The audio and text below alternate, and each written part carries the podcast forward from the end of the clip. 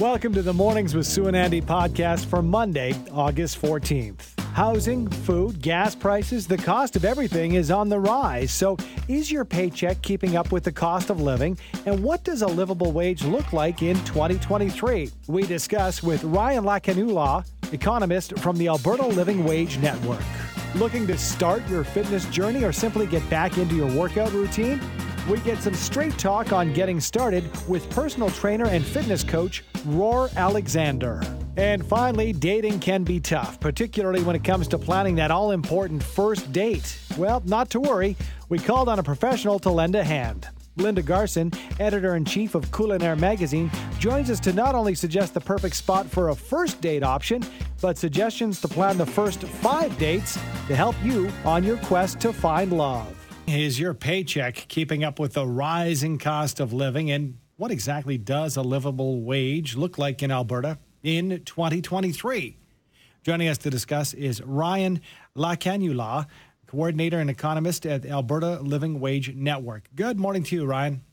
Good morning. How are you, Andy? Good. Thank you for taking the time with us. Can we define the two? I think we've all heard of minimum wage, and we may have heard the term livable wage, but what exactly is the difference between the two? Yeah, there's a really big difference. So, a minimum wage is legislated, it's mandatory, while a, a living wage is is a voluntary commitment that employers can make to, to pay a living wage. And uh, minimum wage is uh, set by the government at $15 an hour no matter where you live. So this is probably the biggest difference. A living wage depends on the community. So each community has its own living wage depending on how much it costs to live there because you know it costs a different amount of money to live in Calgary versus Edmonton versus a rural area versus a, a small city and so on. Okay, so you mentioned it's calculated with regional differences or, or you know kind of tailor made to a region. So what sort of factors go in to calculating it when you look at these different communities? The biggest one is housing. So housing costs, it, rent costs different amounts in different places. Uh, we also take into account the cost of food. Uh, so we we partner with AHS. So Alberta Health Services goes sends dietitians and volunteers into grocery stores in in, in the different communities and figures out how much it costs to to eat in in each community and uh, all the other basic living expenses plus some extras like participating in the community. So you should be able to afford to entertainment and like going to a local theater or um, biking and and some other extras like taking a course per semester if you wanted to upgrade your education. Mm-hmm. So let's let's talk about the livable wage. And again, this is a term that you know I've heard, but it really just seems to come you know, to the forefront in the past decade or so. A minimum wage has been there kind of forever. But the, the, the livable wage concept in Alberta, how has it evolved in the past decade?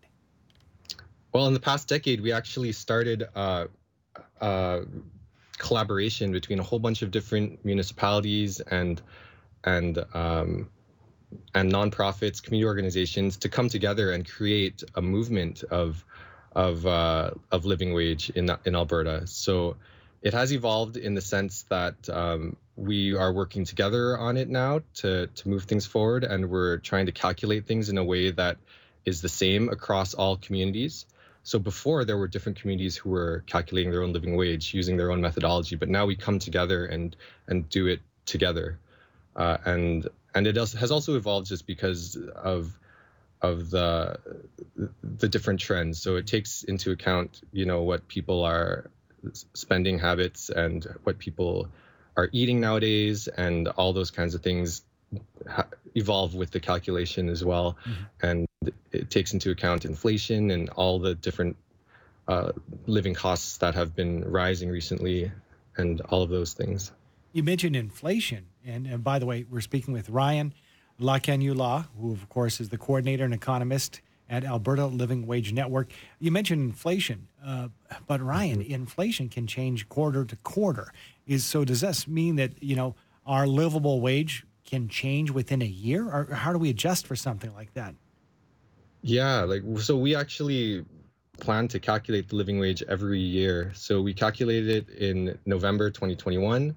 Uh, November 2022, and then we'll release some new numbers this year in November as well. So it, it does change because on a year to year basis, costs of living change. Yeah, it's not, uh, not a set rate, is it? Um, can you draw a connection, Ryan, between livable wage and poverty reduction in the province of Alberta?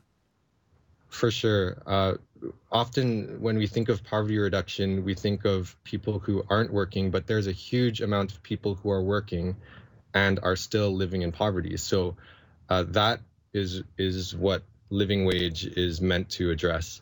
So it's meant to address the fact that there are lots of people who are working full time and still not able to participate in the community or not able to to meet their basic needs and are needing to make some tough decisions or take on second and third jobs and and um, do do all of these things. So, like if you look at some of the stats, the food bank usage has gone up a ton in the last couple years, and and a lot of the people who are using the food bank actually are employed. So, uh, it's it's a poverty reduction is such a important and, and big thing. And this is just addressing one part of it that is sometimes overlooked.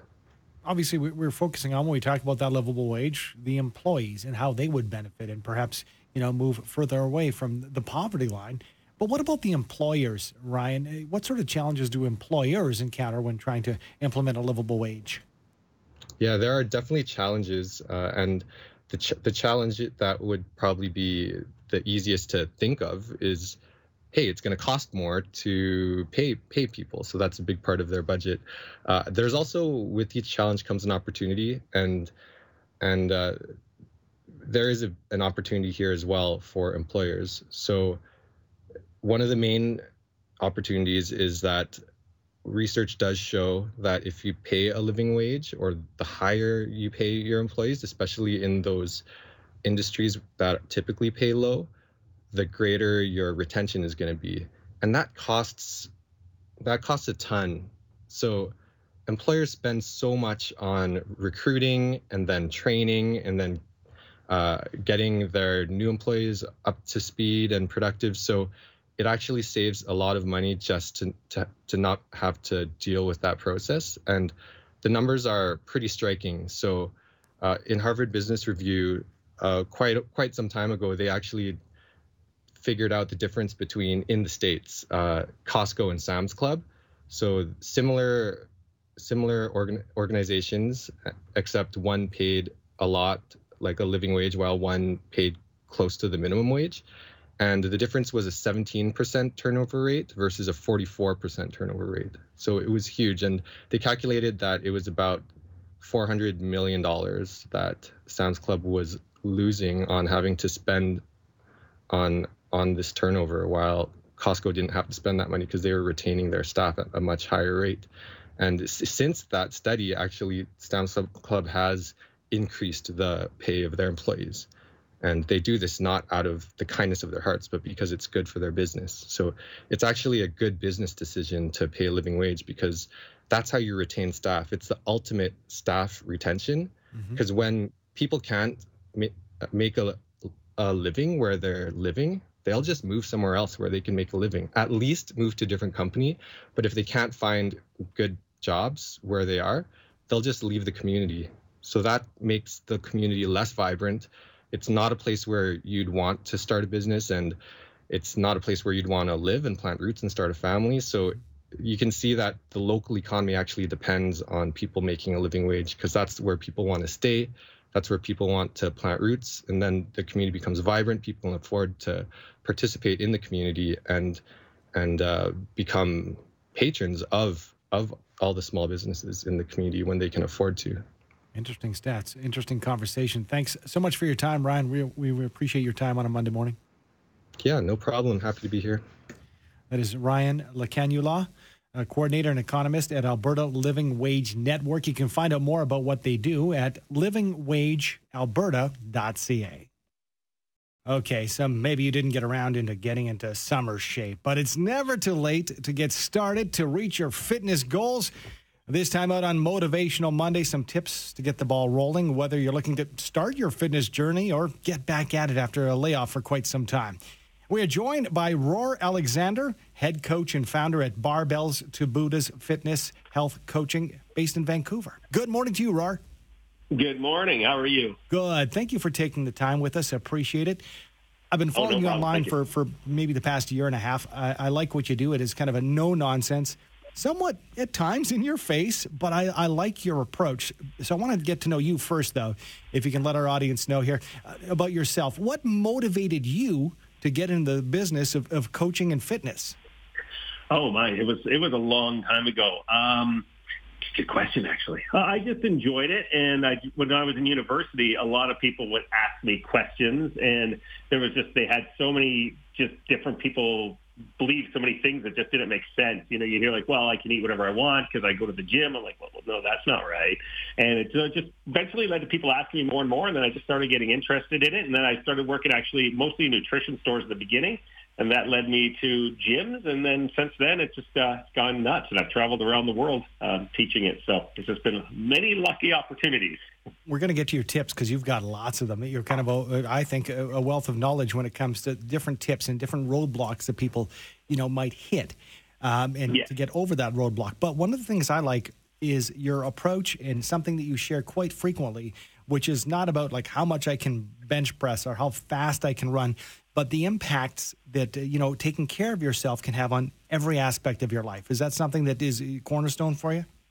Oh yes, a hundred percent. I mean, you know, when you're in your twenties, it's all about the way you look and you know that. But as you get, I'm 47 now. Uh, but I'm in better shape and feel better than I did. And I know a lot of people say that, but I literally do feel better and look better, and perform better than when I was 27. And yet, I was back then. I was doing all the the crazy diets. I was doing keto before people knew keto. When it was like a Dan Duchaine book, it was nuts. Um, but now I just, uh, yeah, so I, I, you definitely say that, yes. Okay, now we're going to get into some of your tips, but I wanted to ask you this: Have you met anybody that you thought you know might not have the potential? Uh, you know, it's almost like when they say, "Oh, who wants to be um, hypnotized?" Certain people can't be hypnotized. Can anybody make a healthier path for themselves without without outside help? Uh, do we do we need to go to somebody, or are these things we can do on our own?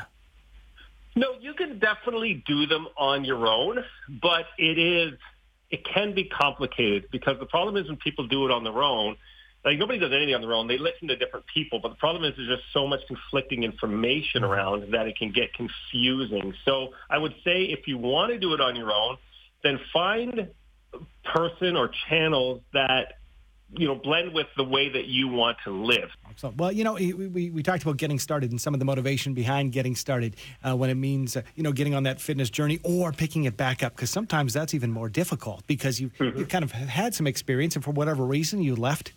Uh, the idea of becoming healthier, becoming more fit, having more strength perhaps in your life. Uh, you do have eight reasons you sent me why most people don't you know, start a journey to, to, to, toward health, or they quit quickly after starting. Uh, number one, if we can go through these, is uh, starting with uh, uh confusing information that makes a decision impossible. Tell us about that one. Yep, that is basically what you talked a little bit earlier. That there's just so much information out there. For instance, like you know, one guy, uh, for instance, there's a doctor on right now that's telling people not to eat oatmeal because uh, it's you know full of uh, well, phytic acid or whatever. And then you got other people saying oatmeal is amazing. So it's just it's like, well, which is it? Every single food. I did a post the other day that said, you know, tell, pick a food and I'll tell you what's wrong with it. Even though I don't believe any of it, you get the idea. But you can have, yeah, yeah, absolutely. The, the extremes once again. This is another yep. one that I am going to attach a question to. Your point is that they, they feel, people feel that it'll take too much time from more important things if they're working out, if they're taking care of themselves. Um, but, you know, on the other side, when you say taking, uh, you know, uh, too much time, how much time do we need a day or per week if we want to, you know, move toward a, a healthier lifestyle? Well, okay, from scientifically, working out with weights, resistance, well, not with weights, resistance training twice a week is going to help prevent things like sarcopenia, which is age-related muscle loss, dynapenia, age-related power. So twice a week with weight training, and they suggest about 150 minutes a week of moderate to intense cardio. Divided up that however you like into 10 minute intervals, 30 minutes. But I generally tell people if you really, if it's more about the building muscle and leaning up, like the way people want to look, it's usually three to five days a week. And um, definitely, I, I do the old 10,000 steps a day, even though there's really no scientific merit for that, but mm-hmm. it's just a nice number. Keeps you moving, right? I mean, I like what you say there because I'll do try to do 100 push-ups a day, and I sometimes chunk it up. I might do 20 or 30 in the morning, another 50 midday, and then get my other 20, and just so I know that I've hit that 100. So I'm glad. Yeah, I prefer that frequency actually. I like that ton of volume. And the other one, uh, number three, you've got here, uh, people don't know what to do, and they don't think about asking a pro. Yeah, uh, that's the biggest thing. It's like anything else. I, you know, you hire a trainer to train you on exercises. You I get a nutritionist train you on nutrition. I get uh, I get an accountant to take care of my taxes because I have no idea how to do it, and I don't want to, I don't want to learn that. So, getting the information from somebody who knows what they're doing is the shortest route. Period. There's there's nothing else just like anything else in life, right? We want to read these books of people who have written, have been through situations. How about uh, number four? It's expensive. It's too expensive, Ror. Yeah, a lot of people believe that. You hear quite often eating healthy is expensive. And I'm like, well, eating sometimes these trendy diets can be expensive. For instance, if you want to do the carnivore diet, we're eating only meat, and that is going to cost you, especially if you get into like only organic grass-fed meat. I mean, yeah, that is going to be very expensive, yes. But if you can eat generally just, you know, um, I, don't, I don't know how to say, just kind of a clean eating diet, mm-hmm. then it doesn't have to be at all takes planning, I guess. Uh, you, I want to lump number five and number six together. Number five, you've written down why people don't do it or they quit after starting. They've either failed in the past, that's number five, or they have unrealistic expectations that were not previously met. Yes. So the unrealistic expectations is quite often you'll hear in the weight loss world that it should be one to two pounds of fat per week, and that can happen. But weight loss and changing your body in general, just it comes in waves. So there'll be like I had a client, David. He dropped 30 pounds in a month, which I don't even suggest, but he did it the healthy way. But then, so he was all excited because it's like a pound a day, right? But then mm-hmm. all of a sudden, in the next couple of weeks, it was like only a, a pound a week, and so then people start getting flustered. So that's the unrealistic expectations. And then a lot of people you'll hear, well, I feel better now being overweight than when I was in shape. I'm like, well, and then you find out, well, it's because they were doing like those restrictive diets or crazy workouts. And it's it's not something they could keep. So they say now they feel better, maybe they do because what they were doing before was not working. So correct. Uh, this one uh, really uh, hits home with me, Ror. Believe that fitness is for fitness people. I was not athletic growing up. I did not play uh, sports, organized sports. And so it is, for me, it, it, took a little while to wrap that uh, around my head when I decided to enter a fitness journey. Is that common? Yes, and you and me are the exact same. You see, I to this day still dislike sports. Um, I, when the, for instance, when the U.S. was playing Canada in the Olympics, I went shopping. I just did not care about the hockey game at all. so a lot of people believe you have to be athletic and sport orientated to be in fitness. And I was the first one. I got D's straight through high school gym class. Literally, I got D's. I mean, I'm happy to send people my report cards. Wow. Incredible, Ror. Uh, we're going to have to leave it there for time, but we appreciate your time this morning. Going to direct people to roralexander.com. That's R O R Alexander, E-R.com. Ror Alexander, head coach and founder at Barbells to Fitness, Barbells to Buddha's Fitness and Health Coaching. Thank you so much, Ror. Appreciate it. Oh, thank you very much. Thanks for having me. Well, if you're looking for love and just happen to be a foodie, then this next segment is for you. We're joined live in studio by Linda Garson, editor in chief of Culinaire Magazine. This time out, Linda is focusing on summer love and has taken on the task of mapping out not just the first date but the first handful of dates just for you. Taking your new potential mate on a food tour through the city. Good morning to you, Linda. Good morning. uh, summer love. You sent me this note and said we, we should focus on this. And I thought, that's great because so often you want things to be as perfect as perfect can be. Absolutely. And you say to family, friends, and coworkers, where should we go? So you've, you, have you you've taken it down uh, five uh, first dates where do you want to start with, and, and why do you think it's important to start at this place, and what's important for a, a first place to meet? Well, I think for your first date, you're complete strangers probably. And so you probably want somewhere like a cafe for coffee or lunch um, somewhere safe and maybe it's just a shorter get together. I like that because if it's a, mm-hmm. a, a laid out uh, a set menu, we've got uh, five courses and five pairings. And that can be daunting if you've just met somebody. That's right, absolutely. So I'm thinking Alchemist Cafe. Alchemist Cafe is on the corner of 6th Street and 9th Avenue downtown. Okay. And this is two engineers turned chefs and amazing food as well. And they just have 14 tables and they're all for two. So What? yes, absolutely, it's made for it, um, and they do beautiful food. Um, it's it's healthy, but they do um, something for everybody. You know, they do beautiful bowls, they do wraps, and the wraps are made from eggs. Um, so it can be gluten free and dairy free if you have dietary restrictions and everything. It's a lovely place to meet. Okay, so The Alchemist. Yes. First date, cafe for coffee or lunch, and your notes there. Second date, you want to take us to the lodge at 1918. Is this is this new? It is new, Okay. yes. I was just there last week and it was all couples. Okay. yes. So I'm thinking somewhere local and friendly. This is neighbourhood, but it is really comfy and cosy. Um, it's got that cosy mountain lodge feel, and there's a lot of booths, so you know you can be there together. And the menu is full of very familiar, comforting food. So dishes you, you don't need to ask what anything is. You don't need to be embarrassed, and it's really accessible prices. Um, it's just simple food done well, and it's done really well. So where is the lodge at 1918 located? It is on Kensington Road, heading west out of Kensington. Is it in that new building? Where the Legion is. Where Oh, the Kensington wow. Legion is. Yes. I've driven by that place. It looks very oh, cool. do go in and try it. Treat yourself to a fondue. Lodge Fabulous. 19. Oh, a lot of people say fondant. Linda, I say fondue. All right. The third date, by this point, you describe it as intimate and with cocktails. So, okay, so it takes three dates, is what you're saying, Linda, to, to kind of elevate. Tell us where you've chosen for this one. Yeah, from lunch to cocktails now. Um, Magpie in the East Village. Okay. That's new. It's where Yardarm used to be on 8th Street Southeast. It's like a loft. It's on two floors. It's dark and it's intimate. Um, really good vibes. There's only 12 seats downstairs and, and 16 up. Um, but fabulous classic cocktails. And if you go between five and seven, some of them are only $10. Um, and there's a small menu. It's all plant based food, but you don't have to be vegan to enjoy it. It's really good. Oh, good. yes. I always say done right, you can't tell the difference between vegan and vegetarian. And, absolutely. Oh, the spices is what it is, and the expert Yes. hand.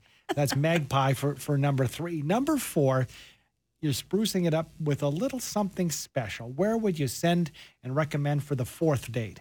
Well, I thought maybe with this, you know, something celebratory now um, for lunch or dinner is in the new Dorian Hotel on Fifth Avenue, the Wild on 27th. Um, particularly if you can snag one of those tables on that patio that sticks out on the 27th floor, the glass patio. Um, this is really elevated food. It's all locally sourced. I love the halibut on the prairie grains. There's bison and scallops and pheasant and lobster tagliatelle. Um, veggie meals too, if you want. Um, on every Friday, if you can, finish work between three and five is Poets' Day. Of course, this is all based on Oscar Wilde. Yes. And Poets' Day stands for Piss Off Early Tomorrow's Saturday. and 50% off wines by the glass and beer and, and cocktails. So. Uh, I love that. A different, a different meaning behind poets. That's number four. Now, number five, I like this one because you know somebody a little bit more. You don't mind if you get some sauce on your face or your hands get dirty. Where are you sending us for the fifth date? Well, there's a brilliant new burger place just opened on 4th Street Yeah. in Mission. Um, Class Clown Hamburgers. Did your mum ever say to you, if you don't quit clowning around, you'll be flipping burgers for the rest of your life? That's Class Clown Hamburgers. Um, excellent food, inexpensive. Uh, there's lots of booths. Again, it's very small, actually. There's only 24 seats and, and eight at the bar. And so they're getting full pretty fast. Um, but they do have a little VIP room that fits two snugly? Uh, behind the bead curtains there. Um, the burgers are big and beefy. There's five beef, there's a couple of chicken, a couple of fish, um, and a veggie, of course. And they're all on squishy, squi- blah, squishy buttered buns. Nice. but buns. it's going to get messy. I don't know. It's interesting because this. I have to check it out. Class Clown Hamburgers keeps coming up, and it's got to be tough because there's so many burger choices in the city of Calgary, and they're standing out. These are particularly good. As I say, they're big. You are going to get messy. I can't believe how many napkins they get through in a day. Absolutely. and treat yourself for the extra 50 cents and get the super duper fries Ooh, super duper for an extra with 50 all cents. the toppings. 50 cents? An extra 50 cents Oh, my from the gosh. next one down. I think you can get that done. Uh, going through that list again, the first date, Linda's saying the Alchemist Cafe. Number two, The Lodge at 1918. Number three, you want to check out Magpie. Fourth date, something a little more celebratory. Uh, lunch or dinner at The Wild on 27th. And the fifth, time to get messy. Class Clown Hamburgers. Last but not least, it's 2023. Linda, I have to know this. You meet this person for the first date, maybe the second, third. Who pays? Who pays on that first date? And are there any discussions surrounding who's picking up the tab? Oh, on that first date, well, it might only be coffee or it might be lunch. It's probably Yes. not going to be too much. I would probably suggest splitting it, maybe Oh, to save any embarrassment. It is 2023. But, you know, I'm a woman and I'd be more than happy to say, you know, I'll get this. I love it. I love it. Yeah, the equality, but finding love through food. Thank you so much. What a great segment. Uh, again, looking for that summer love. And Linda Garson, editor in chief, Culinaire Magazine. Find out more about what she does and read more. CulinaireMagazine.ca.